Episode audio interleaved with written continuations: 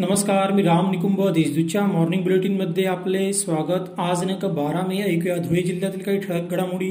धुळेकरांसाठी भाजपाने चांगल्या योजना आणल्या परंतु या योजनांचे काम संथ गतीने सुरू आहे. मुख्य रस्ते खोदून ठेवले आहेत नंतर दुरुस्तीचे कामही थातुरमातुर केले आहे. त्यामुळे नागरिक त्रस्त झाले आहेत. मुजोर ठेकेदाराला वटणीवर आणावे अशा संतप्त सूचना नगरसेवकांनी विशेष बैठकीत दिल्या. महापालिकेत भूमिगत गटार अक्कलपाडा पाणीपुरवठा योजनाच्या आढावा बैठकीचे आयोजन करण्यात आले होते. धुळे तालुक्यातील कापडणे ग्रामपंचायत अंतर्गत समावेश असलेल्या खाजा नाईक नगरमध्ये नळ योजना कार्यान्वित झाली. तब्बल सत्याऐंशी वर्षानंतर घरोघरी मोफत नळ देण्यात आल्याने ग्रामस्थांनी समाधान व्यक्त केले. ग्राम पदाधिकाऱ्यांच्या हस्ते या योजनेचे पूजन करण्यात आले. मांडळ धरणातून धुळे तालुक्यातील मांडळसह बोरकुंड रतनपुरा दोंडवाड या गावांच्या पिण्याच्या पाण्यासाठी बोरी नदी पात्रात पाणी सोडावे असे आदेश जिल्हाधिकारी संजय यादव यांनी दिले आहेत. या गावांसाठी मांडळ धरणातून आवर्तन सोडण्यासाठी सर्व संबंधित यंत्रणेची नुकतीच बैठक घेण्यात आली.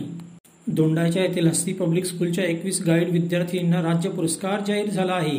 त्यांना राज्यपालांच्या स्वाक्षरीचे प्रमाणपत्र व बँच प्राप्त होणार आहे.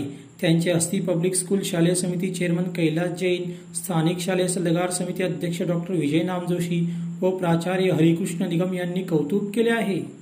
धुळे तालुक्यातील अजनाळे बॉर्डर पॉईंटवर पोलीस आणि होमगार्डच्या अंगावर वाहन घालून त्यांना ठार मारण्याचा प्रयत्न झाला. त्यात सुदैवाने कर्मचारी बचावले. मात्र बॅरिकेड्स तुटले आहेत. सोमवारी रात्री हा प्रकार घडला.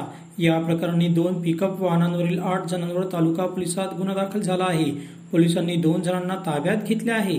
धुळे तालुक्यातील लोणखेडीतील एकाला रेल्वेत नोकरी लावून देण्याच्या बहाण्याने सोळा लाखात गंडा घातला आहे.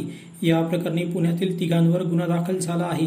याबाबत नरेंद्र सदाशिव नेरकर यांनी तालुका पोलिसात तक्रार दिली आहे.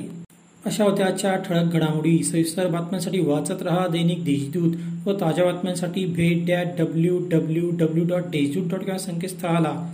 धन्यवाद.